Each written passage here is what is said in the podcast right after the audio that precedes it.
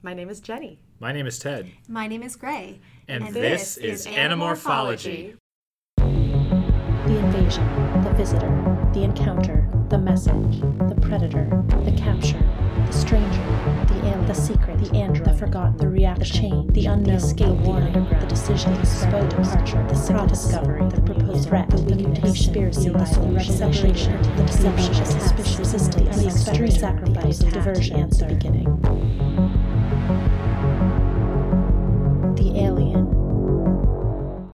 Okay, what did we read this week?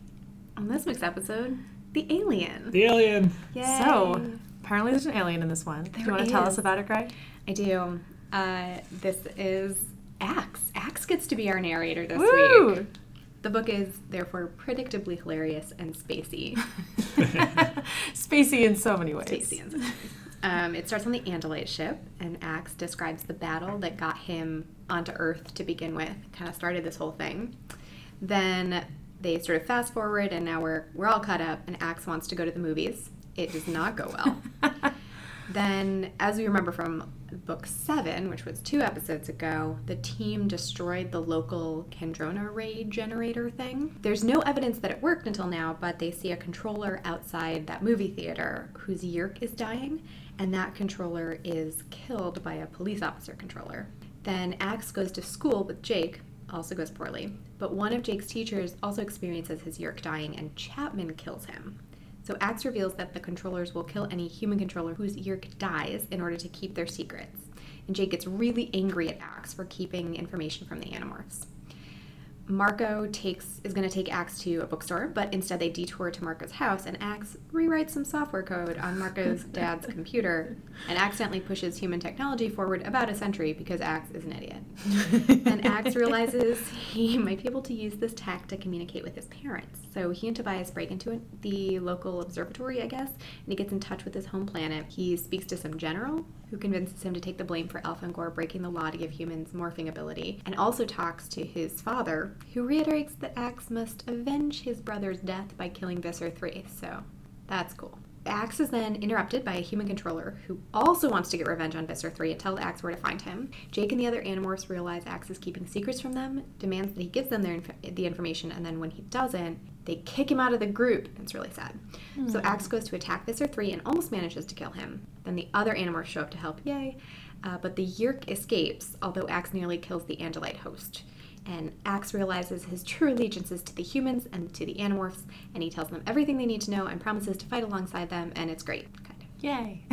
Wow, what happens in this book? Yeah, it's an interesting book. There's no like central plot Mm-hmm. thing the way there is usually. Like they're not like trying to destroy the Kandrona or even trying to get Axe back to his homeworld. It's like a a series of th- episodes that are tying together to this mm-hmm. problem where Axe is keeping secrets. Right. But I mean, Axe sure has an arc in this book. Oh yeah. Axe definitely has an arc. Yeah. it's the biggest, I think, character arc we've seen in in a single book. Maybe maybe Tobias accepting that he's a bird was like maybe more emotional, but this is like a maybe a bigger change. Mm-hmm. It's Yeah. very good. It's it's character driven in a way that a lot of the other ones are plot driven, and this has a lot of plotty bits. But it's also about Axe and who he is and what he's going to decide and Mm-hmm. his backstory. We get a lot of the history of the Andalites and Right. the Yeerks, which I loved. Right. Mm-hmm. And I had in my head that the bit with the seventh book where they destroyed the Kandrona was kind of like an act break and like it was like a big victory. But this book really deals with the fallout of that victory in such an interesting way and it complicates the Animorphs have really complicated feelings about what the results of this uh, mission were, and Axe is kind of conveniently here to take the fall for that a little bit. It keeps rolling, right? And maybe next book the Kandrona will be back, and there won't be any more fallout from this kind of thing, or or maybe it will keep kind of ping ponging forward. Yeah, and I think it's a really good point because this is one of the books that has the most sort of moral quandaries as well. This is mm. something that we've talked about before the moral philosophy of these books, and this is one where that's a big part of this book is Yeah. Axe's quandaries. Yeah, we have we have the killing in cold blood thing come up, which came up for us in book six, but really didn't come up for the characters. Like they just weren't that wasn't on the radar for them, even while they were doing it. Mm-hmm. And now it sort of comes up, and Tobias is like, "Hey, I'm not judging. Like they seem to accept this as a thing that's maybe okay to do." Um, but it's in the in the forefront. And then there's also the way that the Yeerks are dealing with their controllers, who maybe would spread the word about them, and not at all surprising. Actually, one of the things that I found a little unrealistic about this book was that so many of the Animorphs were like, there'll be controllers who are free of their Yeerks and they'll tell everyone and everyone will find out. And even Marco wasn't like, no, they'll obviously just kill them. Like, that seems really obvious. just like Yeah. incredibly obvious. Yeah, that's interesting that they're so uh, Naive. they're so naive. Hopeful about that. Even yeah. Jake, it's, it's it's it's almost out of character that he's so willing to be optimistic and hopeful and like to I the feel like extent it's more that out he, of character for Marco. But Jake, he gives the game away, right? He tells um, the Oh, teacher that he knows what's going on, and it's they get saved by the fact that the Yeerks are ruthless killers, right? If not, that that's would have been the end of the Animorphs, right? And so Jake, Jake is kind of like he lets he lets hope get the better of him in a really destructive Or way. his own trauma, really. Like, he went through this, and so that's why he Yeah, is exactly. identifying He so hasn't strongly really with thought Yeah, through Mr. it yet. His empathy for sure. Right. I mean, he's he knows what he's going through and sees somebody hurting and is unable to take a step back and say, "I understand you're hurting, but actually, yeah, you kind of have to go through this on your own." Logistically, we I shouldn't tell you that I've been through this. Yeah. Mhm. It's tough. Yeah, and they they have this ongoing struggle of we want to hurt the Yeerks. The only way to hurt the Yeerks is through the controllers, and they've dealt with that a little bit, but I feel like it's something they're continuing to face. Like they hadn't realized that they would be killing the hosts when they kill the Yeerks who die because the Kandrona is gone. Right. Mm-hmm.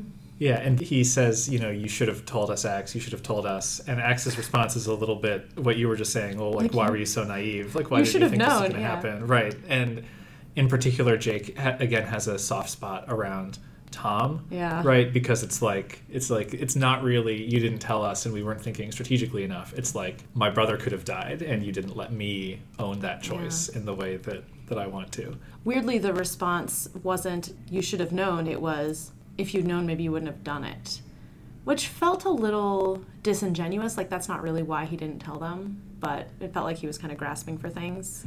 Right. Jake's feeling guilty and Axe's mindset. It's interesting that he's coming from this like warrior culture that has in some way prepared him for the reality of this being a war in the way that the Animorphs are still grappling with. Axe is like, well, we did this, you know, it's war.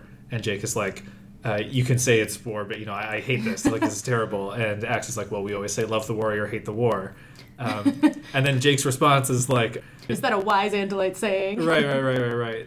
And he's really mad. He's like, he takes on this posture of like, oh, well, you Andalites must be like manipulating us. You must think we're so like primitive or whatever. Mark But- has that reaction too. Right, but it's like it's really they just don't want to deal They're with the fact that him, exactly yeah. it's Yeah. exactly it's convenient that they they don't have to own the consequences of their choice. yeah. They can blame Axe in this moment. And because he hasn't really made himself part of the group yet, like he really hasn't committed to the group at the start of this. Mm-hmm. Like he's figured out that he's not going to easily be able to go home, but like he's sort of in this limbo, and he hasn't had his like elucidation event. the the grappling with the consequences of their actions is it's interesting that it comes up as a response to the Kandrona rays and seeing these, mm-hmm. these people be killed and not in response to the other deaths that they have caused uh, directly or indirectly Right. Yeah. so Well, they haven't caused as many human deaths, and I think that that really hits closer to home for them. In a way, it maybe shouldn't. But Yeah. they they sort of have caused a bunch of human deaths. Yeah, they kind of have, haven't they? right. We were talking when they're in the hospital in book six. Axe is Yeah. like chopping off people's hands and stuff. Right. They don't. And even in book one, but I guess that was such a blur, they can kind of shut that out. They don't think about the Yeerk Pool nightmare. but they've directly killed humans too mm-hmm. right the, the in book one the police officer oh we don't have to worry about him anymore We don't really know exactly what happened, but He- probably, yeah. he's probably dead um, I so assume he is like- dead. He might have been killed in a fireball, but like, he's dead. Right. So I think it's interesting that this is where that really hits home, and I wonder if, as you point out, if maybe it's because it's Tom, it, it strikes closer to home than these random strangers. But it just seemed really interesting. They were grappling with it so hard. I think part of it was that they had this hope, like, well, they they thought, saw that as such a victory, which it was, like destroying the Kandrona, and we find out from Esselin, is that his name?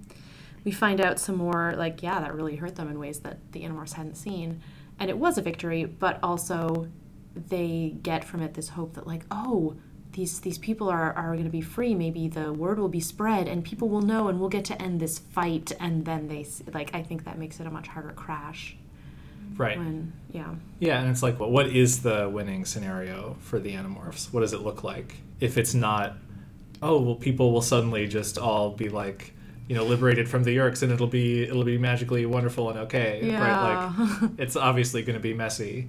I guess it's in here a little bit. The Andalites coming to save the day was this thing that's presented right presented we in need to one. hold out until the Right. Andalites get here And now that we're getting a closer look, it's suddenly a lot more complicated, and you wonder Mm-hmm, whether the the Andalite Axe talks to is like, oh, so Earth is lost. Right, that's his first. That's oh his so we first should write that off yeah just cross Right. that off yeah. the list Okay. So like, I'll just call the ships back. Right. Which is that's He's not like, great. no, no, no, like, no.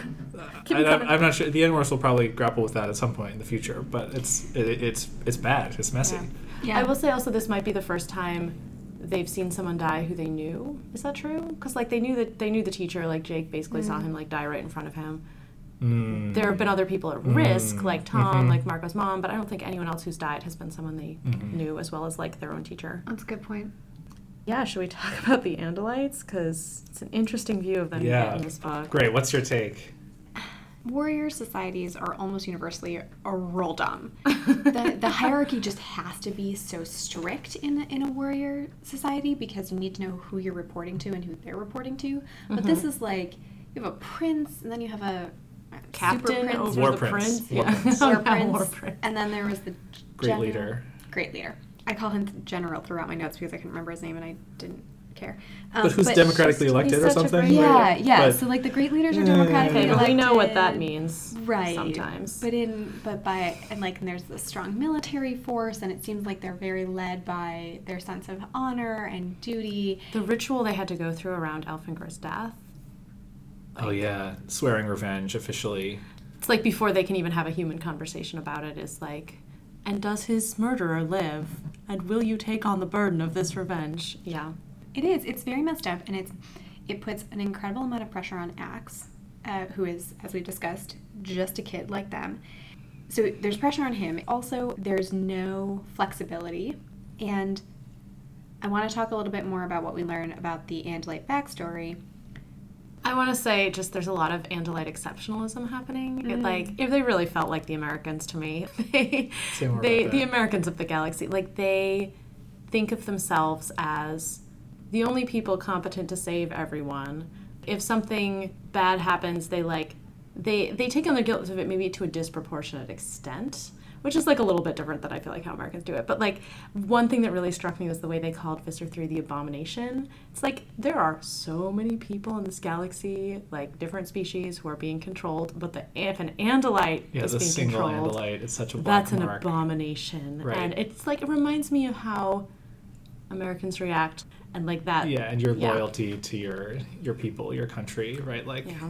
Having a second allegiance is, is a problem. It's probably not as specific to Americans. Probably a lot of countries are like this. But Americans have seen themselves as sort of like the people who can save the world. And that's very much how the Andalites are positioning Yeah. themselves. Gray, I think you make a good point about how it weighs so heavily on Axe. Ah, We've seen in previous books he kind of has these like quippy sayings, and they were like, okay, but like, have you actually ever fought Hork-Bajir? Because like it's kind of the worst, right? And and even at the beginning of this book, he's um, doing his ritual. He's keeping trained, and he has this mantra in his head that he has to defeat Visser three because he's like honor bound to do it. And then after he talks to the uh, the Andalites and his father, he one first has that like horrible disillusionment where they make him lie to cover for Elfangor because Yeah. they're like, well, we, we, don't to. We can't sully his we don't want to sully his image, so we're going to So blame who cares you about you? Yeah. for right, right, breaking the law and stuff like that. But then he has to he has to swear revenge, and after that point, there's a different version of the the morning ritual for when he's gonna basically go on this suicide mission, Mm-hmm. and he thinks like at one point he thinks this is an honor, this is running into the hands of death. Right, he like Mm. he he hasn't quite gotten to the point where he like can make a choice to escape it, but he's he recognizes how horrible it is. yeah, and it or it just it like really weighs him down. He's basically resigned to suicide. Like his father's like, yeah, you should get yourself killed, and that's And it seems like maybe dark. he does that. Like, why does he start demorphing as soon as he bites? That was so stupid. Like, why wouldn't you just get into the forest and then demorph? And Right. it seems like it's because yeah, and he does. There's there's sort of like no way out, um, and it's compounded by his feeling of loneliness, right? it- where Yeah. uh, sort of all he has to cling to is this dumb code um, until thankfully the Animorphs rescue him. So I have a theory. You were talking about how this weighs really heavily on Axe. I think this is why we see him behave the way he does in his human morph. Because he's he's a pretty exaggerated version of someone who's just discovered taste, who's like trying to walk on two legs. Mm-hmm. And I think that's actually more like how he is or how he would like to be. Like he kind of wants to be this like goofy kid, but when he's in his Andalite body, he's so, so aware of like the mm. Andalite honor and how he's an Andalite Aristh and he has to like uphold this honor and he's the only Andalite on Earth and he has to be the representative of his species and then he's in human morph and suddenly he's free and he can like eat all the cinnamon rolls. That's so true. Yeah. Yeah. Or like he's leaning into the instincts, like how we talked about Mm-hmm. As an Rachel. escape, Yeah, kind of Yeah. taking over the bear so she can relax into that. And if he kind of relaxes into the very dumb human instinct, um, then he gets to do things like it's crawl like he's in a bar in a strange city. He can do whatever the heck he wants. No one knows him there. What happens in human morph stays in human morph. His That's human totally- morph is his Vegas. That's totally true. perfect.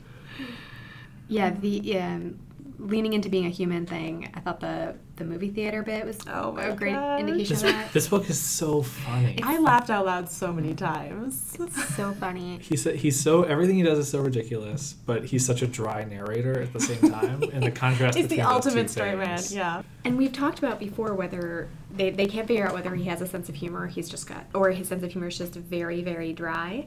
And I think we're seeing here that it is very just a very dry sense Yeah, of humor. yeah. And some extent he's just not really understanding what's happening a It's lot mix. of the time. Yeah. Yeah, and just like the oppor- the narration provides such an opportunity for jokes just for us, mm-hmm. right? Like The right at the beginning, irony, yeah. Right at the beginning, you know, Jake says like, "Okay, let's do this." And the way Axe describes it is Jake said, making sounds with his mouth to form words, right? Because filling you in, because if you're an Andalite, you're like you need to know what that what that is, right? And Tobias points out that great, suddenly you have a sense of humor, which uh, is not helpful at that time. But the way that you phrase that makes me think that if you think of this as a diary, because each chapter starts with a little diary entry, Right. right? Oh, yeah. which, by the way, acts as a diary. I want to read it. Yeah. But If we frame this as his like report back to the Andalites, it is even better because it's stuff like, oh, with his human mouth, he was doing the talking thing. Right.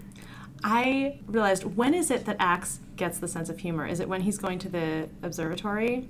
Okay, because remember in Marco's book where he has a sense of humor until he decides he's out of this and then he loses it because the way he relates to the group is through his sense of humor. And Axe has a sense of humor, has no sense of humor apparently until he sort of is going off on his own on this rogue mission and then he develops a sense of humor Interesting. because the way he relates to the group is not through the humor like the way he sees his role there is a little more constrained right. Interesting. Right. I like that. so yeah i kind of want to talk about this movie theater scene just because it was the best thing that's ever happened It's so funny and so gross. first of all why why did they decide this was a good idea to go to the first hour of a movie who wants to leave after the first hour of a movie It doesn't make a lot of sense. Jake is like, we have to have a vacation. What do people do on vacation? They, go tried, to the movies. They tried so hard in Megamorphs 1 to have a vacation, totally failed. Total disaster. They're like, all right, we're going to do it now. And they want to teach Axe about human society. And so they go to a sci fi movie. They go see, it must have been First Contact. Yep. I looked up the movies, like Star Trek movies. They definitely went to go see a Star So it Trek is movie. 96, it's not 95. Yeah. Clears that up. Axe is like, these effects are dumb. Yeah, he gets bored immediately. And so, it, like, Jacob Marco's like, it's fictional. And Axe is like, well, obviously. I can tell. I do know what real interstellar spacecraft looks like. So this is clearly fictional. Um, so many funny lines in this. I, besides the Jake making sounds with his mouth to form words, just before that, um, he has to go in his human form because he, he can't go in public in his Andalite form. Humans would be terrified, and the controllers would have tried to kill me, which would have ruined the entire movie experience. yes. Good point. I think that's where I wrote. I think uh. X's sense of humor is just very dry. And there's a bit when they're like, "You're going to come to school with us for one day." Jake holds up a finger, and Axe says, "Yes, that is one." I I liked Marco doing the logistics for the movie and like switching back and forth between sarcasm and paranoia. Very like comfortably. Those Oh, are his yeah. languages. Those are his languages. He does say, um, Axe points out, Marco said, using an inflection of his mouth sounds that humans call sarcasm. Yes. So he recognizes sarcasm now. That's new. right. That's very good. I loved the descriptions of the Animorphs. Prince Jake is large and pale in color with brown hair. Yeah, this is I think the canonical explanation of what the Animorphs look like. Please continue. Oh, I didn't write down beyond that. Oh, so I great. have- here, I'll read the whole Go thing. for it. Please. Uh, my human friends have some differences, but each has only two legs, two arms, and two eyes. They each have one mouth. Prince Jake is large and pale in color, with brown hair. Cassie is shorter and darker in color, with darker brown hair. Marco is also shorter and medium color, with long brown hair. Rachel is taller and pale and has yellow hair. None of them has any sort of tail. I'm so glad he cleared that up for us. There's also a bit later when he's describing Cassie's dad. He's like, he had the normal number of arms and legs. He was also a male, as all human fathers are. I missed that. wow, that's interesting. I wonder if that's uh, insight into uh, Andalite biology or technology. Uh, he sees Rachel and Marco approaching through the crowd of humans and points out, My other human friends tell me that Rachel is beautiful and Marco is cute. As an Andalite, I don't observe either trait. However, when I am in my human morph, I begin to see that Rachel actually is very beautiful. Next paragraph. But I never see that Marco is cute. Next paragraph. Protesting too much? Definitely protesting There's, too much. So I did feel like Axe and Marco have an uphill climb after this book. It's true. It it didn't support the ship as much as I wanted it to, but there's a lot of tension there. and I think there's still potential. Yeah, there are a lot of books in their future. Yeah, it's true. Uh, yeah, I think there's it's that sort of scene in the rom com where there's some sort of conflict. Someone has lied to the other person, either on purpose or accidentally, and they're going to have to spend some time getting over that before they can get together. Yeah. As inevitably they will. And Marco is a very wary person. He has a lot of mm. trust issues, I think. I did like the thing, but humans seem fascinated by my stalk eyes. One of the humans, Marco, has said they creep him out big time. I believe this is a compliment. Oh, the basis of their romance, right there. Yeah. Going back to the movie scene, it was easier Yeah, crawling he, than walking. chocolate for the first time. Mm-hmm. At least when I crawled, I had four legs. Also, the humans had coated the floor with sticky substances, which made it easier not to slip. That's so gross. He eats an entire box of popcorn, including the box. Yeah. It's covered in grease. it was grease and salt, his favorite flavors. Just the image of him, because he, he eats some raisinets and then sees a little kid holding some raisinets, and he just starts shouting. Please give me your brown globules, I asked. Globules, Yules, mommy! Poor child. the thing where he said the floor of the movie theater was filled with precious items. I was trying to imagine what the brown globules are before they t- tell you Oh, what it yeah, was. yeah, and I was yeah. like, okay, so what chocolate that you get at the movie theater would Axe be most likely to lose his damn mind over? Like milk duds? I was also thinking milk duds until they were But proven to be raisinets. raisinets. Yeah, makes a lot of sense. I also love raisinets, so. Should we also talk about the bit where he uh, goes to dinner at Cassie's house? Oh, And what a scene. Yeah. That scene was brilliant. it's so amazing. First of all, Cassie, what a wonderful person she is. I she's like, know. oh, Axe is lonely. I'm going to bring him into my house to have I dinner with my family. And then Yeah. she's all supportive. Right, and also I love that we get a glimpse of what Cassie's family is like. That was something that I was missing from her book, and Yeah. here you get to see them have, you know, like a Her nice dinner. famous chili. Right, her dad has She's chili that's always too spicy. You get to see how much her parents totally ship her with Jake. yes, yeah. What an intelligent young man. yeah. Her mom is like, you're completely crazy, but still so cute. They love him. they do Yeah. love him. Um, Yeah. And then he's It's like, his confident chin. he's like, yeah, I put habaneros in here. They're like really, really spicy or, or really hot. And then X just like, not as hot as nuclear fusion. it's like, oh, I know, I'm doing so great at small talk. He like compliments Oh. himself. My favorite small talk moment. Then it was my turn to ask a question. That is how making conversation works. So, did you know that the cream separator was invented in 1878? Apparently, they did not know. And bef- the first time he's making this the small talk around the table, he says, I knew what this activity was. This was called making conversation. The rules were that each person would ask the other person a question. And how is your work caring for animals? It's delightful. It's so delightful. he does such a good job. Although I do feel bad i- the next time Jake visits Cassie. I know. Family house. He's He gonna have to to eat to eat something very spicy, and he will not enjoy it, I think. is making all these problems for Jake. Like apparently his parents made him go see a therapist after book six. Which, of course, they did. like, yeah, this boy's now I want. it. Can you imagine what how horrible that would be as an animorph having to like one lie through your teeth to a oh. therapist and then also like make up some like plausible reason for why you have PTSD that would be isn't so like the fact that you're in the secret war. You would definitely not be able to get any kind of actual therapy. No. It would be so painful. Ooh. Oh boy, that took a turn. Yeah. Well, we can take it back by talking about how Axe wants to know why Cassie's dad removed much of the hair from his head. Yes, yeah, his it's like his hooves are going dull. Yeah. Very relatable. Yeah. Also, this wonderful, wonderful quote Humans have very odd tastes. They think their music is beautiful. They are wrong. It is awful. All of it. All of it. And they completely ignore their greatest accomplishments the cinnamon bun, the Snickers bar, the hot pepper, and the refreshing beverage called vinegar. It's so oh, gross. Oh, gross. Though it does kind of make me uh, like I don't have a great tolerance for spicy food or whatever, but I do kind of wish I could morph, eat a bunch of spicy food, and then morph out, and I wouldn't have to have like an upset stomach for the rest of the day. Yeah, I, I think Axe was probably really glad he could morph out. It seemed like his stomach was making some noises. He Yeah. was like weeping, stomaching the chili. Cassie has to stop him. I we did get a little bit of insight into Cassie and Jake, and that Cassie is not willing to confess to other people that there's anything going on there. hmm But they do hold hands, which is adorable. And she has a picture of Jake in her locker. Yes. and she looks either sick or embarrassed. Axe can't tell which one. Yeah. And Jake is just smiling at her. Oh, right, It's and- adorable. Right, and like Axe calls her on the holding hands, and she's like, "You weren't supposed to see that." So cute. I believe he says to her, "I am no expert on humans, but I believe Prince Jake has a special affection for you." Cassie laughed quietly. "I doubt it. I'm just a friend and a fellow animorph."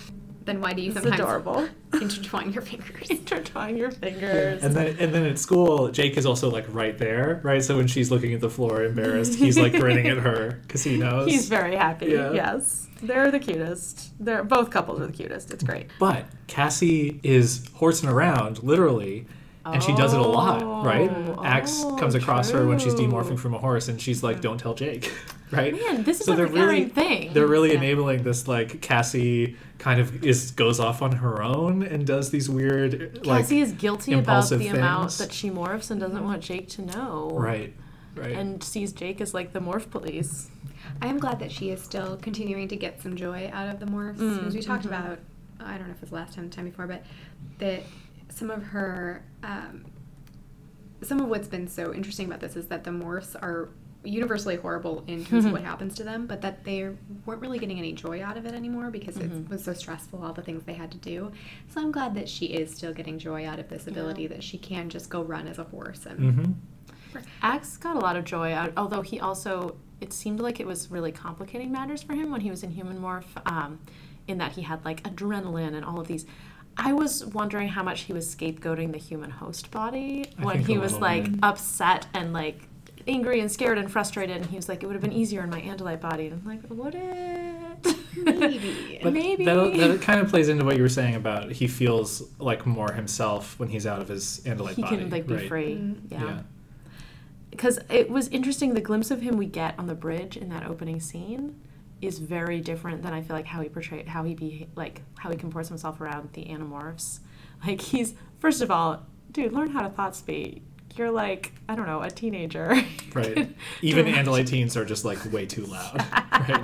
Yeah, they should not have had him on the bridge in the first place. It's it's an interesting scene because he's we talked before about how he seems to be just the kid that they kind of had to bring along Mhm. and yup it's unclear why he's there none of the other cadets are there Mhm. he's the only cadet around and is it because he gets to go off with his brother like that's nice but also Yeah, you but are useless Weird, like why why did his brother why do this? Mm, Yeah. yeah it's all very confusing the the bit later where he was talking about how he uh, you know, he studied this stuff in school, but he never really paid attention. He only paid attention to the war stuff. Because, like, warriors are supposed to be well rounded, but he was never interested in any of that. Right. We had, so, we have had a discussion about which Harry Potter house everyone would be in. I'm not sure when we're going to share that with the world, but let me just say Gryffindor. I was about to say the A same thing. Total hundred Gryffindor, percent. Yeah. Like we were a little bit on the fence, but no, a hundred percent Gryffindor. Yep. Like he sort of has, yeah, seems like he might be in Ravenclaw because he knows all this stuff, but it's not because he inter- he's interested in it. It's just because Andalites have much more advanced technology, so it's Right. just like background knowledge for him. He is not interested in that. He is interested in fighting. Right. And, And Elfangor honorable. is such a Gryffindor too. I thought it was really interesting that he comes across as kind of this like hotshot pilot and less so because I mean now we know He's Prince not like the noble figure. Right. yeah. Prince just kind of means like you know, captain or something. like there are a lot of princes and then Mm-hmm. a few more princes or whatever, right? But like he comes across as like this really noble figure, Mm-hmm. tragic figure, and he's like crashed, and he's like, well, this is the last thing that I can do is to like bring this gift to Mm-hmm. You all. And then you realize just like hours before that, he's like, yeah, gonna go burn some slugs. like, see ya, bro. And they tail five, and tail five. They, Get out that of is here. what it is. They do yeah. tail But five. it, it just yeah. really recontextualized who Elfangor was. He's not like this mythical guy. He's just like a Yeah, he's you know. he's not very he's he's got some Han Solo in his Yoda there. yeah, yeah, yeah, yeah. Excellent reference. Yeah. Axe is also surprisingly, as we have not seen so far, Axe is actually pretty good at the recognizing people's emotions and relationships. Mm, So mhm. he has that thing about Cassie and Jake, and he knows what those that physical gesture means. As I That's think he might not have before. Um, he also has all of these thoughts about kind of loneliness. Cassie's in her house, Marcus in his, Mhm. Rachel and Jake. We don't. I don't have a home. Tobias doesn't have a home. Like the two of them have to become friends Yeah. he also very briefly as he's talking thinking about tobias he asks tobias to keep a secret he says will you keep a secret even from prince jake even from rachel Ah. like, Very He picked up on perceptive. He Axe knows. knows what's And like Marco, we think doesn't know at this point, Right. but Axe knows. yeah Yeah. Well, he does spend more time. He does spend more time with Tobias. sure. It's true. The Shorm thing is the cutest thing in the entire world. I love it. What a great concept. Do you want to explain Shorm? Oh yeah, so apparently shorm is the word for tail blade, I think they said. Mm-hmm. And if if someone is your shorm, it means that you would trust them to hold their tail blade to your throat and not be afraid that they would hurt you. It's basically your BFF, Yeah. No it- secrets. It's your Andalite BFF. deepest friend. And he is upset because he can't be Shorms with Tobias because he has this secret that he has to keep as an Andalite. And, uh, and then he ends up telling everyone, and then they can be really awesome friends and, be there for each other. And that's the right. It's the heartfelt moment it ends on, right? And it's like, and he he even says like, I feel like we're Shorm now, even though neither of us can like smile. I oh, yeah, can I read that? Yeah, It's- please. Neither I nor my Shorm Tobias is capable of smiling, but just the same, there are times when we look at each other and understand each other and smile. Which is also a very human reference now that I think about it, actually. Smiling wouldn't be an Andalite thing exactly.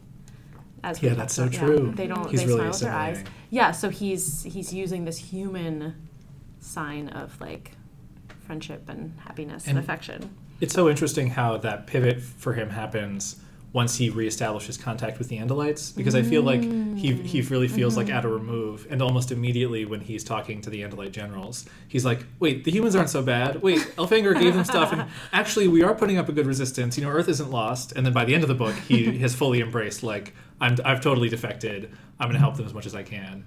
You know, humans forever. Let's It's go. interesting. It's sort of the like absence makes the heart grow fonder kind of thing. Like he can't think. Where he he doesn't realize how can't close he's come to them. He can't separate himself from the Andalites when he has no way to contact them. He like wants that connection, but as soon as he has that connection, he's like, nope. Yeah. Humans, I'm here with them. Yeah. although i think a lot They're of here that for me. is too about the content of the conversation Yes. because the that conversation is so interesting. He they he connects to basically seems like war headquarters, right? Mhm. And there's a some lieutenant in charge of communications. Like, how did you get this number? and then goes and gets the general. He he talks to the general, and the, this is the or not the general the great War leader. Prince? Is that what he War is? Prince? Great leader. I believe he's a great leader. So he- maybe so he's like an elected, but in charge of the army, and the th- things that he says are are quite hurtful. I think to Axe. Yeah. He talks about how you know useless the humans are and how much Elfangor should not have given them this morph, and don't you know what the problem is here, and and all of this sort of information, which I think is you know was good information for him to get, but was like really hard to hear. And also, I there is a bit in the book that makes me think the Yeerks have already infiltrated the Andalite homeworld, Oh yeah. and I think that the great war leader dude is a Yeerk. Okay, but I feel like that weakens the sort of what the book is saying about Andalites and about people and civilizations. Because, like, I don't think he's a Yeerk. I don't think he's a controller. I don't think it's that he's sabotaging the Andalites because he's actually against them. I think he's just kind of self righteous, thinks this is the way that it has to be, and that that's sort of a problem that seems to plague the Andalites that they take on too much responsibility, don't give enough credit to other species, are really paranoid about what other species would do if they had any power. Yeah, I I don't I mean I, it's possible, but I kind of don't want to believe that because I I find it more interesting like what this says about the Andalites. But you wonder. I mean, it's almost directly said that there's something rotten on the Yes, Andalite no, that is homeworld. true, Right. yeah. So whether it's direct infestation of other Andalites or something, some other influence Mm. that we have yet to discover, I think there's something there. Yeah, it'll be interesting to see how that turns out. I think there's we learned so much about the Andalites in this book, which is great because Yeah. I had you know I Let's had talk about all the background. So much. We get a whole bunch Seerow's kindness. Seerow's kindness. Did you I see love that coming? Phrase. what it meant. Yeah.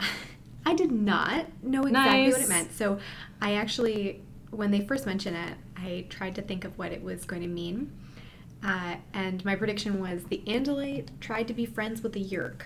And that's how Yeah. Visser 3 got to be an Andalite. Ooh. And then my other prediction was maybe that's how they learned they could take over other beings that other than the Ged. And it's not either of those. It's definitely about sharing technology.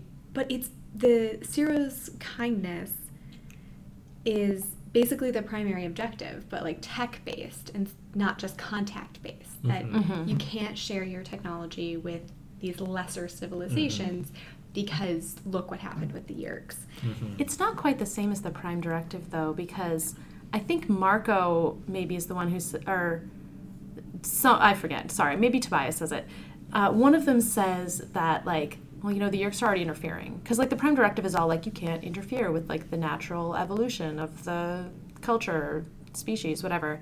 And in this case, the Yeerks are already interfering. The Andalites would have the right to interfere. This is more fear based. Like the Prime Directive is very much like we want you to evolve in the way that you should. At least I don't know. I've only seen the original series, but that's like kind of where it seems to be. And this is more like don't give them technology; they'll probably take over the galaxy, which is a totally different take Right. and like it's much that more superiority fear-based. thing. Mm-hmm. Right. Yeah. Yeah, although it did answer a question that I had in an earlier episode about how a bunch of slugs got this far in the galaxy. Yeah. The Andalites did that. They got a lot of help. Yeah.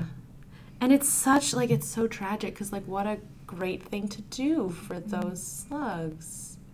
And I thought it was interesting at the end it was positioned as like you chose the wrong species. Should have given that to humans. We're cool. Really skeptical of that. Humans have a lot of problems. Yeah, Marco, that's a really nice thought, but you are incorrect, sir. I mean, maybe, I think Elfangor was right to give it to this group of five humans. They're doing a great job. They're a very functional group, as we talked about in episode seven. Right. Um, they're, So- they're doing the right thing, but After this book, Gray, I assume you still like Axe. Has your relationship to Andalites overall changed?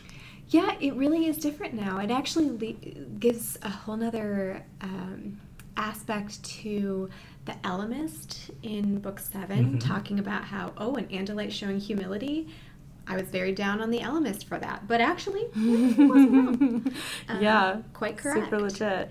and and this idea that they're very self-righteous and condescending and kind of dumb a bunch of the time in, in terms of their um, culture and their sort of military aspects um, i also yeah, it's just really interesting to all of the the things that we learn and the way that they're supposed to keep things secret and private, and it's just really interesting. Yeah. Yeah, and I love how um, the bit at the end when they come together as a team and talk about what's really important to them, right? Mm, Um, yeah. And so they all, the humans are all like, we care about freedom the most, and Axe is like, freedom. at the end of the day, Andalites also care about that the most, but.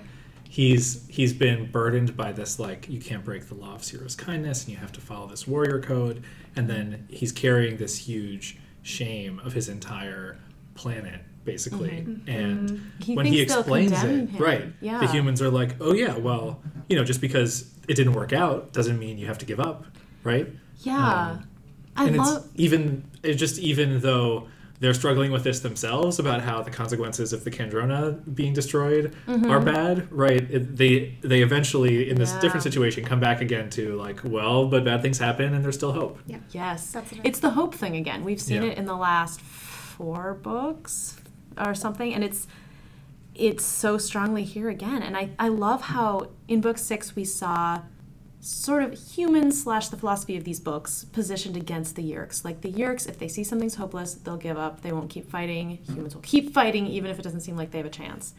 And here it's more about doing sort of the kind, brave, maybe stupid thing where the Andalites have decided, nope, never doing that again. And then Cassie's take on it is you don't axe, you don't stop hoping just because it doesn't always work out.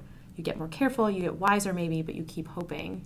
Mm-hmm. And yeah, we have the, the hope coming through again and now positioning this sort of the Animorphs philosophy against the Andalites. Yeah. Mm-hmm. So can we talk a little bit about Visser 3's host? Oh, Yes, please. How did you feel about this, Gray? Axe, I understand that this is a very difficult situation, and I sympathize. Kill the damn Andalite. Yeah. Just, you are making a really bad decision. He asked you to do it. It will be better for everyone. My dude, kill the Andalite while you have the chance. Give him a I'm ya. merciful death. You have all had the conversation about how it's better to die than be a controller. And you have the opportunity to gift this to this poor Andalite. Mm-hmm. And you know, you just walk away. Leave him to the torture of rattlesnake poison and being eventually infested again. Kill the Andalite, my dude. I got a little bit why, because like what he says to the Andalite homeworld later, he's like, I have a message for his for Alloran's wife. Like he's still he's still hoping, he's still hoping for freedom, and I can see why, given the message of the book and like you know choosing hope, Axe doesn't want to kill him when there's a chance for hope, but like he's asking you to, you he like he should have killed him. He's And- begging. Yeah. And right after that, Mercy. he quotes, "Give me liberty or give me death." Yeah. Right. Should have given him death. You can't give him liberty. And it, the weird thing was that there wasn't even a debate about it. Like they're all there. Like no one's like, "Hey, maybe you should kill him." Like he asked. But I think it's. I mean, it's it's set up a little bit. I. It, it would have been interesting to hear that conversation, but Yeah. Tobias is at least like you can't kill someone in cold blood, and we talked about the Although Animorphs. Tobias was like killing him in cold blood, I'm not judging. Is Right. a little different than saying you can't do it. Right, but I think we've we were just talking about the Animorphs have killed people before, Mm-hmm. right? But I don't think that they've ever executed anyone before. Uh, they killed like a hundred Yeerks. No, but like in this kind of situation, right? Like they have someone who's their prisoner, and that I you're right. You know, Yes. you're totally right Yeah. about the the They jacuzzi. They, didn't. don't see the Yeerks. They as, didn't as contextualize it that way, but they did do it. right, mm-hmm. right. And it's it's a thing you see. This isn't quite the And it's same. it's an individual person you know again, and not just Yeah. like a bunch of nameless Yeerks in a bowl. it's a thing you see in like action movies or whatever, or, like you know the superheroes like you know killing all the min- minions, kill every minion, and then get to the, the villains like I won't kill you because I would sink to your level. And it's like really you just killed like 15 people to get to this person. Like It's a really good point, and it's also. I actually, it took, I had to reread the end of that chapter several times because I assumed that he was going to kill him. right because he should have He should have. yeah. And then instead he says, I knew the next time I saw this face, it would once more be the face of my enemy, the abomination, Visser 3. And I was like, what are you talking about? Why- when why- are you going to see him is- again? yeah, Isn't he why- gonna... And I was like, oh, you're, what? I'm very upset about it. But I think there's something. It's like it's so so sad. But uh, Alloran, the the Visser 3's host, is like all he wants to do is send a message home. And then he says, I have a wife, I have two children. Someday, tell them I still hope. Tell them I still have love for them. Right? So he's got, he's been. He's been trapped for years and years, Yeah. and he still is kind of thinking maybe I'll see them again one day. can see why Axe doesn't kill him after that, even though I, he probably still should.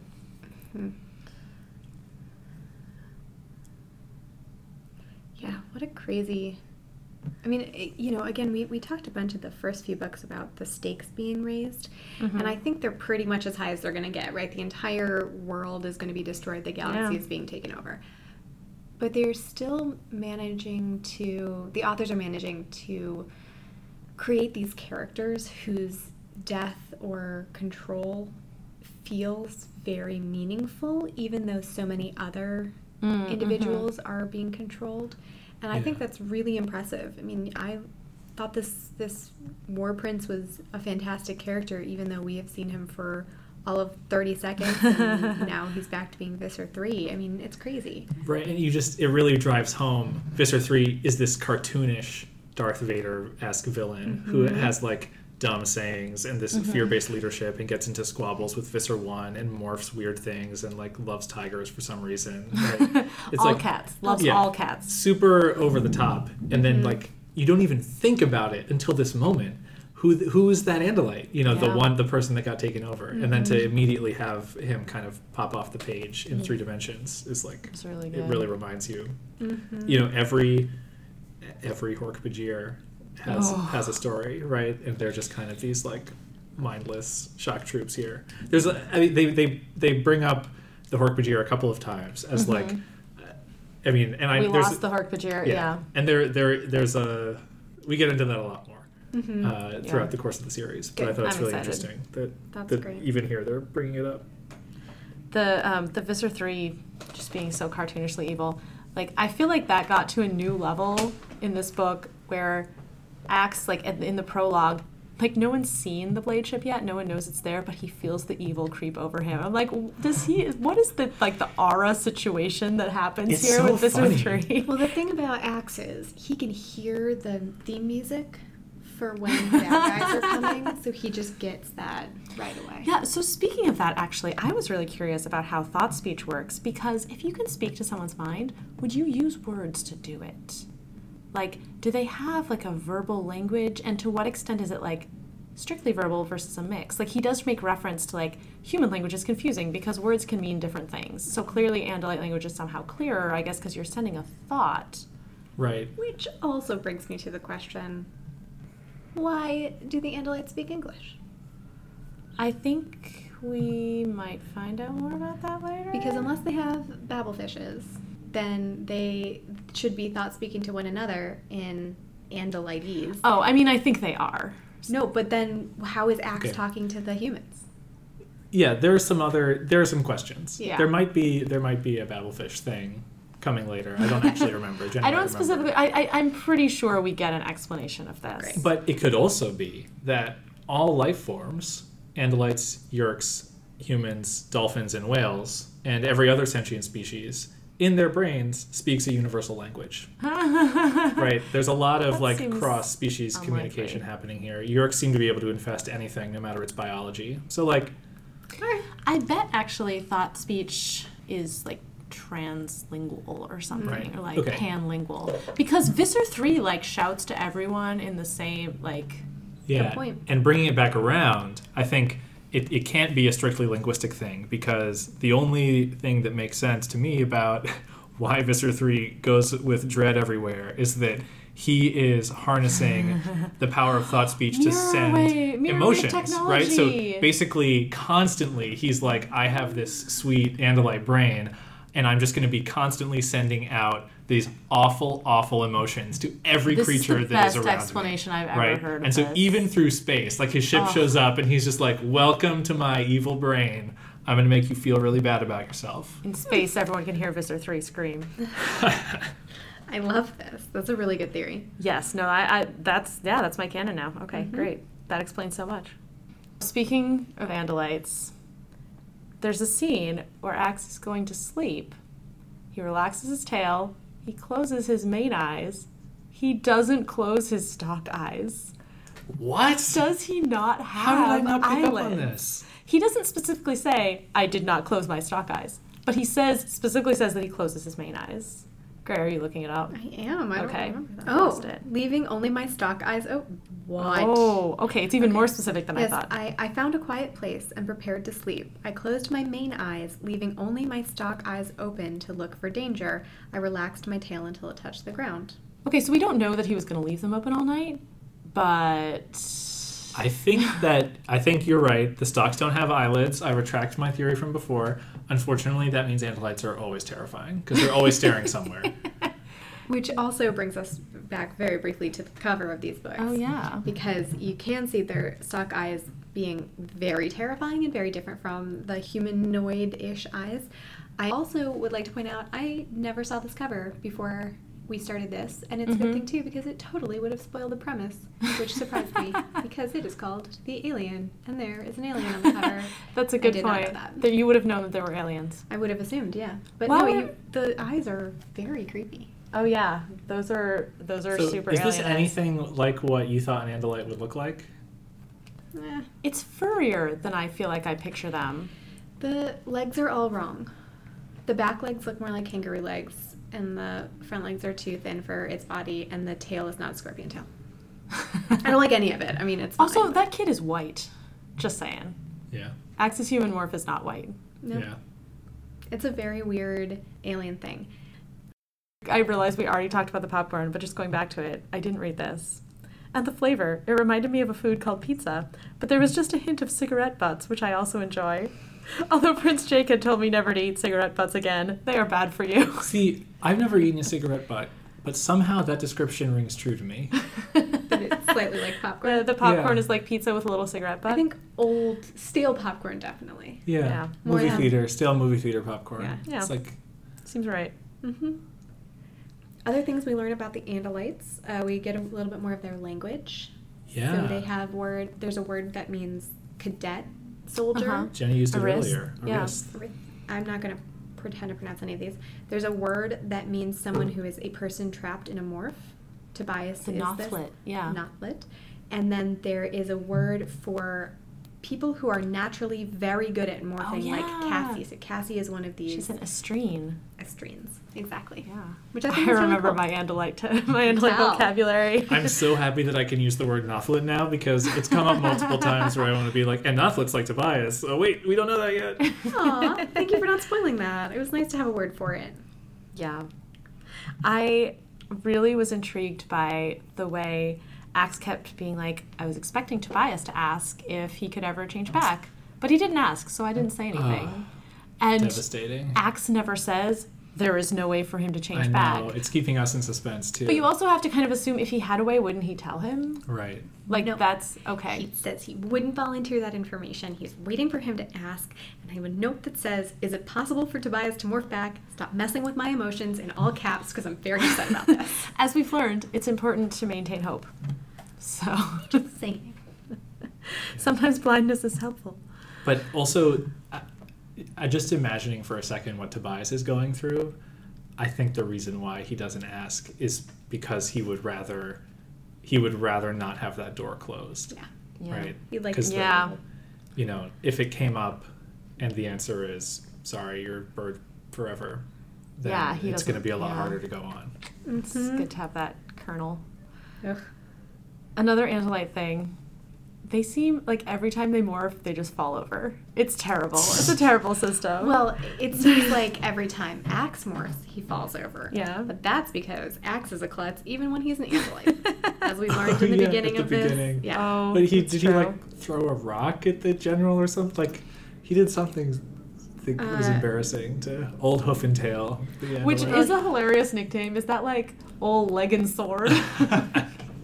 So that's so he says that out loud and the general hears his uh, Mhm. perhaps Yeah. slightly mocking nickname but the reason that this uh, captain already doesn't quite like him is because crashed he into cra- he ran into the captain so hard he'd fallen over and ended up bruising one of his stalk eyes That's what it was. yes so axe isn't great at bodies That's true. That's a really good point. Just on the morphing thing, where I mean, he always falls over when he morphs into a human, but also when he's morphing into the snake, my legs simply melted away, withered, disappeared. I fell to the ground, a legless stump. I'm now picturing him standing, you know, an Andalite. The legs just vanish, and he just goes clunk. Like Luckily, he was sitting on the floor when it happened. I don't think he Was What? it not that one? One of the morphs, he talks about how it's good that I was already sitting because I was super close to the ground. Oh no, I think this one no, because it doesn't seem like Andalites sit. Well, Or lie they down. sit as humans, and the reason that we know that is because, as as he points out, uh, the way that sitting works is it involves bending your body and resting on the fat deposits halfway down the back of your body. it's so nice that he is explaining to the Andalites who are going to be reading this what sitting is. Know. A couple other things about Andalites. They live for centuries, uh, which jumped out at me. Oh, I missed that. Um, and so that it puts I kind of I wonder what the like range of years for this whole Seerow thing is. Like, are we talking like millennia ago, or like what is? I don't know. The you years haven't gone that could- far. I know, but like, or is it like 300 years? But is that like somebody's grandfather? Like, Mm-hmm. it opens up a lot of questions about like, is Seerow still out there? Well, because it is somebody's grand, not somebody's grandfather, but grandfather in terms of the hierarchy within the Yeerks, right? Because Lirim, who is the now the grand great leader, Right, Mhm. head of the council or something. was a cadet under Oh, Seerow, yeah. right? Oh, so yeah, so, So right, so right, it's the it's it's Yeah, one okay. or It's two two generations, at most. Yeah, away. but how many hundred years? Who Right. knows? And although I thought when Axe said that he he said even if I do live to be a, to two, to be 200, so that maybe 200 was possible, but Oh, okay. kind of a long long. Yeah. That's maybe how we would talk about like if I live to be a hundred. Yeah. Right. So maybe this is this has all Yeah. happened in the last And- 200 years. He also addressed briefly that it is very difficult to be able to morph clothing, mm. right? So he doesn't Yeah. explain But he that doesn't or say that the animals all. can do it, right? But he does at least say that this thing where he can morph into a human and somehow his, you know, have have DNA clothes. Mhm. Yes. Uh, speaking of the morphing clothing, the first time he uh, does the human, I think it's the first time he does the human morph, um, he, he forgets about clothes until he is most of the way through the morph. and then he manages to add them in. And then he manages to add them in, which is an interesting thing to know about the morphs, but also means that he was just naked for most of that until Rachel told him to put clothes on. Yeah. They're getting more comfortable with each other's bodies. or at least he doesn't pick up on their discomfort because he's mm. busy falling over. Also, that. I wonder how Jake and Marco feel about that. I wonder too. They're that's that's a good question. I bet the girls turned away. She makes a face at him. She uh, she says, "Hey, hey, clothing." Rachel said, "Clothing. Don't forget the morphing suit axe." Very funny. he can add it in pretty late then. That's kind of weird. yeah. Um, that is another very gross morph, by the way. Him turning from an andalite into a human. Mhm. The first thing I felt was a slipping, melting, almost sickening feeling as my internal organs began to shift around. I heard a grinding sound from inside my body as my spine began to shorten. Yeah, it's not great. Stop it. There was one other interesting thing that Alex said. I, I, I, this line, I don't know totally what to make of it, but I love it. He, when he's on his um, Death Wish mission to assassinate Visser Three, he he gets into this state where he's like running through the forest, and then he is describing nature as he's running through it, and then he says, "I ran past trees that did not speak, like the trees of my Oh. own world." He's an elf. Trees talk? No, no, no, like the trees of my own world. So he's he's noting The trees in his dome talk to him. I think that he's saying that like Oh, I just read it. Yeah. I read it as the opposite way. I thought he was saying trees don't speak because the trees on our world also don't speak, and it's a similarity. But you No. can read it the other way, Yeah. which is that unlike why would he bother but no, the mentioning sentence should be? I ran past trees that did not speak, unlike the trees of my own world, which yeah, do speak. it's, right? it's I feel like it's a grammatical ambiguity. But like, why would he bother mentioning it if the tree's on his home? well, that's why I thought it was interesting because there are trees out there that talk, but not on the Andalite homeworld. No, but I think All yeah. right, I now think- I'm, I'm now even more confused than I was before I brought this up. That's fine. when we get to the Andalite homeworld, if we ever get so there, there are we'll see if ants on the they're Andalite talking homeworld. trees. Yeah. I can't wait. There's one thing that I um, thought was interesting about this book is Axe Axe's inability to read social cues and to act in a way that we might consider sort of normal Um, I wondered if nowadays that might be something that would be helpful for um, kids on the autism spectrum. Oh. Yeah. That there's something about not Or even that- then. Yeah. Yeah. Well, yeah. Um, I, I was just thinking, like, if it were written nowadays, maybe this would be a something that It would be more called out. deliberate. Yeah. Yeah. Right. Oh yeah. Um, but that, like reading Tobias as someone a trans kid might be able to connect with, maybe this is something that Yeah, I think you're kid right. might There's Yeah, totally some it's true. resonance there. Though I will point out that it turns out Andalites wink. So that is one social cue he should be able to pick up on if it ever happens. Good oh, point. Oh, does that happen in the like the prologue? Yes, the yes, an elephant? Oh, Andalite winks at him. Right. Yeah. Yeah. Mm-hmm. It is sort of an interesting contrast between what we see of Axe when he's the only Andalite and needs to stand in for Andaliteness mm-hmm. versus what we see when he's among other Andalites and like they can each have their own personalities. hmm So, what did you make of the Yeerks in this book, especially Ah, Esplin? Yes. Yeerks can love. That's what I wrote in my notes. I wrote that too. Yeah. Temrash was so wrong. Or Well, Jake was Jake wrong was to wrong. interpret Though- based on Temrash. Though Esplin doesn't use the word love, No. he says, um, I don't know if he like uses. the only being, who being a- matters right. to me, Does the only he, being I care does about. he use a gendered pronoun? She he calls. Okay, well, he we're assuming is a he because his host is a he. Right.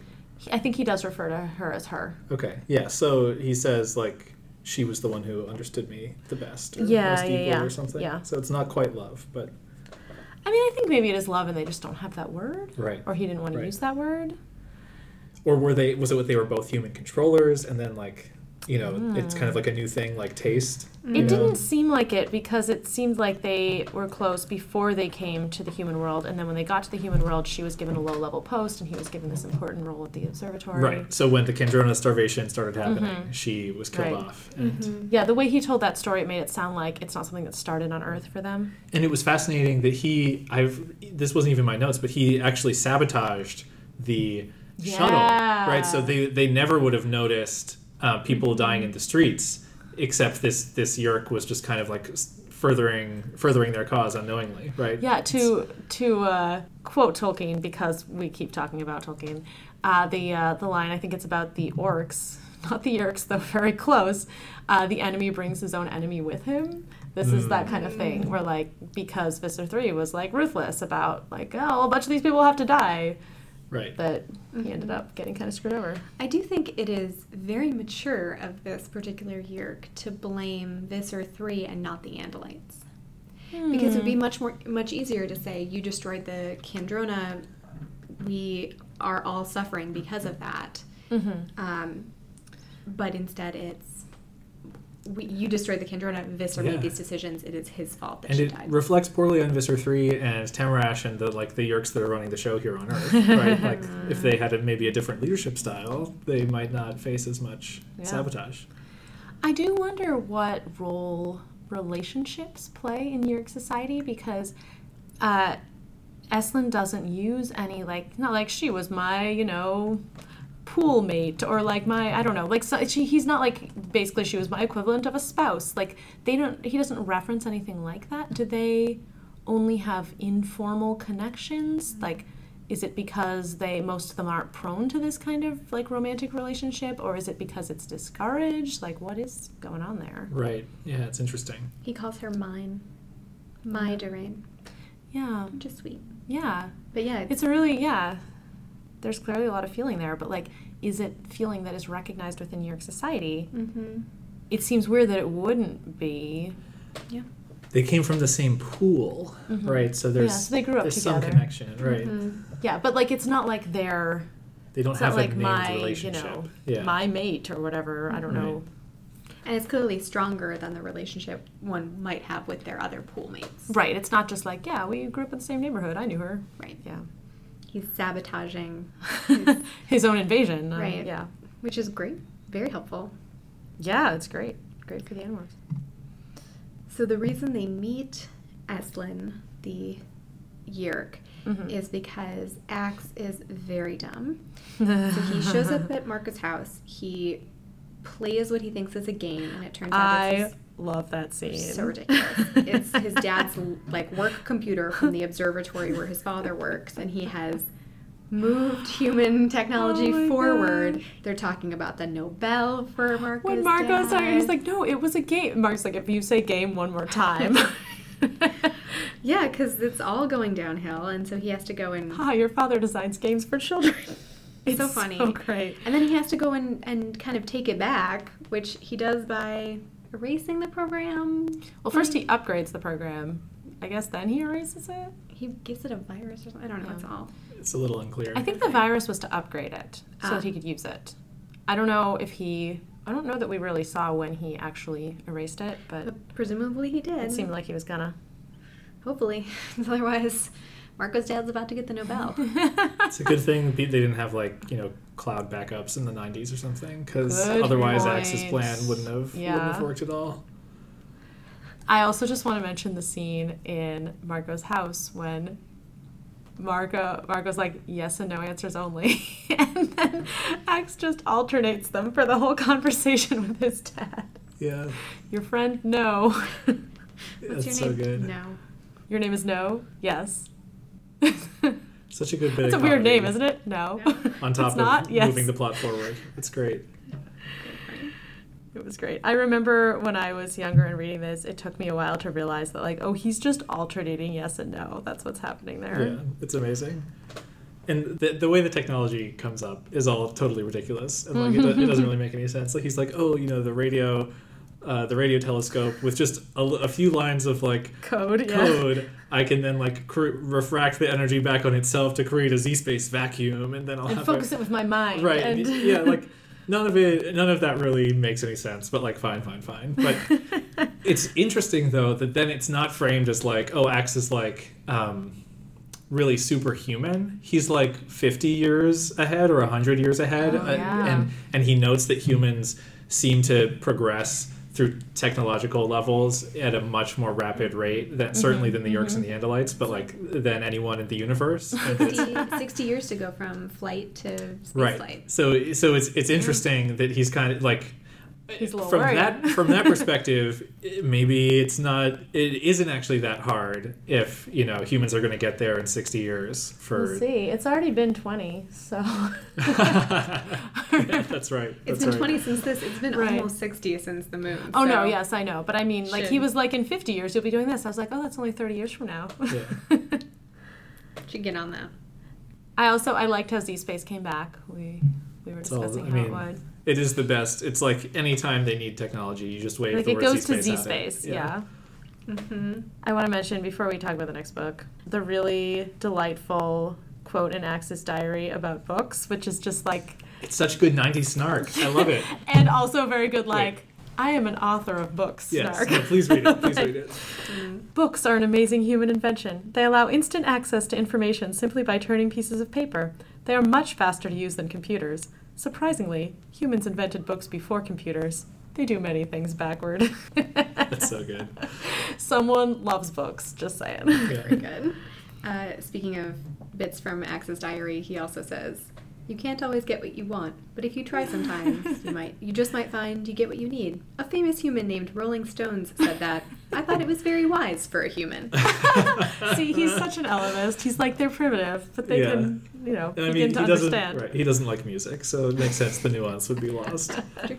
Um, so one thing that I thought this book did really well is that putting Ax outside the group for a bit. Mm. Um, you don't normally get to see all of the animorphs off on their own in the same book, but Mm-hmm. here you really have a series of scenes where Axe has a one-on-one yeah. conversation with which with each animorph at a time, and it's such a fascinating look into the uh, the group dynamic Mm-hmm. because Jake. Um, it starts when Jake first accuses him of like holding back and Mm-hmm. saying like, "Oh, why didn't you tell me Tom was in danger?" And then um, Jake sends Marco to kind of like get it out of him. Yeah. And Marco's like pretty transparent Jake knows how to deploy it. his people. Right, right, right, right. But so then Marco's kind of like, yeah, you know, I'm gonna like take you to a bookstore and you're gonna learn about humans, but I'm gonna learn some stuff about you, buddy. And then the next day Cassie is like, "Hey, why don't you come in and hang out with my family? You know, like you don't you, you just seem really lonely, buddy." Which right? seems genuine and like she's not trying to get information out, but like I feel like Cassie's genuine friendship is another thing that Jake is like, this will help. Yeah, and then and then when he talks to Tobias, he's like, "You're my friend, right?" And Tobias, without hesitation, is like, "Yes, I'm your friend, and I will keep a secret for you, right?" And he's just like showing like I'm gonna be straight with you, and like you can trust me Yeah. uh, to do the right thing. Um, and then uh, he does not have one-on-one time with Rachel, but Rachel comes in as like the group bad cop in the scene where they're like, "You need to to." decide whether you're going to tell us the secrets or leave forever and she's just like this is ridiculous we're not your toy soldiers buddy you know and she's like really up in his face But she's also the one. I think the bear is the first creature that comes to his rescue in Yep. the meadow. yeah exactly This is another one of those cases where the group decides something that the protagonist doesn't get to be in on. Like they want to do something alone, and the group is like, "Nope, we're gonna back you up, even if we have to do it secretly and sneakily." And we've seen a lot of that. yeah Yeah, although that is a decision prompted by Tobias, Mm-hmm. kind of breaking his promise a little bit. Yeah. Right? And and telling them what he's doing, what Ax is doing. It is an awesome fight scene though. Yeah. I really like it. So he, he's trying to demorph and there's a Hork Bajir coming in to um, coming in to kill him. And he hasn't completely demorphed yet. There's nothing I could do but die, and then whoomph! The Hork Bajir staggered. His blade arm sliced the air above me. Uh, all right, let's see how I can do this. Roar! A roar, but not the roar of a Hork Bajir. The Hork Bajir went flying. Seven feet of deadly, dangerous Hork Bajir warrior just cartwheeled through the air, and where he had been now stood Rachel, in the morph of a grizzly bear. And then she she growls again and says, "Oh man, I love doing that." Yeah. It's just such a perfect morph for Rachel. Uh, she loves being the bear. I love it's it. wonderful. She charges right in and just Yeah. whacks the Bajir. I love her. Though I want to, I want to give Tobias credit for his promise breaking though, because the way that he puts it to Ax is, you Ax was kind of saying, "Well, Jake, I've taken Jake as my prince, and so like, you know, I'm really conflicted because when Jake gives me an order, I have to follow it." And Tobias, and he's sort of like, "But you're going off on your own," and he's like, "Yeah, I'm not doing a good job of living up, of living my values here." And then I believe Tobias that he was keeping the secret, and then Jake said, "Tobias, you better tell me," and Tobias is like. I bet Tobias right. was like, "Hey Jake, you want me? You want? uh, by the way, I know a secret. You better order me to tell you." Jake, tell me to the tell way he like didn't have to fly around with the bloody strips on his talons. He could have gotten those off. Yeah, yeah. But I think that it's um I don't know. I don't want to turn it into like they were doing it to send a message to kids, but like I do think it probably is a helpful message to kids. Like there are often circumstances in which a friend of yours is going to do something really stupid and dangerous and they're like don't tell anyone. And in fact, you should tell someone so that they don't die or like have other terrible things happen. Like Ax is basically going to like commit suicide through battle. Like he's Yeah. not planning to come out of that alive. yeah, Yeah. he's planning that, that he will die, and I. Yeah. I that is a liked circumstance in which you should tell someone. hmm It's a good point. Yeah. Yeah. Ugh, can't believe the Yeerk gets away. I know. Slimy little Oh, Visser three. Yeah, Visser Yeah. three. Sorry. Oh, yes, yeah. Visser three gets away. Yeah, that that's like what a twist. It's like you didn't even expect that. Mhm. It just swims into a river, and I guess it makes sense. Slugs are versatile. I don't know. I, I bet are- three is seems like a paranoid person. I bet he like when he runs, he like makes sure that he's near the stream in case anything happens. Yeah, that's totally true. Probably true. Anyway. Do we have any other things to say about this one, or should we go on to predicting number nine? Very. The What is- secret. It's the secret. It's the secret. The secret. hmm All right, let me. Uh, Can't look it up. It's a secret. Which is one of those other titles where really, what's the secret? Is the secret that you can turn into animals? But that's all new. Okay. It's a new secret. Uh, let's see. Okay, so this is okay. This actually answers one of my questions, which was this is an Ax book that we just read in a place where it should have been a Tobias book. So I was Mhm. wondering whether we would get an extra book in the sequence. So Mhm. the next book would be Tobias, or if we would just skip Tobias entirely. We are skipping Tobias entirely. yeah, how do you feel about that? I'm predictably quite angry about yeah, it. no, I think that's legit. Hey man. It's, yep, Hey. All right. that's some BS right there. It's like, have we thought of another bird plot yet? Nope. Let's just delay that. Yeah, no, I'm not a fan. on. Yeah. So instead, it is a Cassie book next time, The Secret. She is morphing into the wolf morph on the mm-hmm. cover. And the second picture is very bad. the The third and fourth just look like wolves, but the second one is real bad. All right, uh, The Secret. No place to run, no place to hide.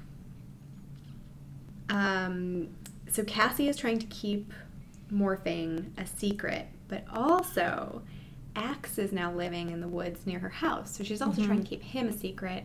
And this book is about her trying to find a way to keep all of that information from her parents and still help Ax, I don't know, learn something about the Yeerks. Okay. I liked it. Do you have any follow up questions? No, I think that's All good. right. Okay. Until next time, Animorphology, episode 9 The Secret.